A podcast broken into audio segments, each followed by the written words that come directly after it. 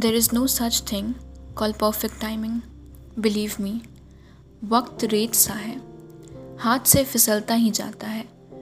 गुजरी हुई मीठी यादें वापस यादों के गलियारों में खींचती तो है। वहीं कुछ करवी यादें हमेशा मन में रह जाती है। एक इंक स्पॉट की तरह।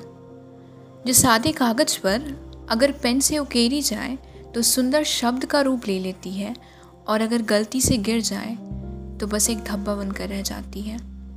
हर चीज़ के लिए परफेक्ट मोमेंट का वेट करते करते चीज़ें बस छूटती जाती हैं। ज़िंदगी के इस बीस बरस में जब से होश संभाला है, बस एक ही बात सीखी है।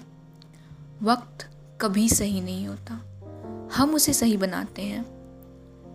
कुछ एक लम्हे मेरी ज़िंदगी में भी हैं, जिन पे मुझे पहले तो बड़ा अफसोस था, आज भी मन में कसक सी है।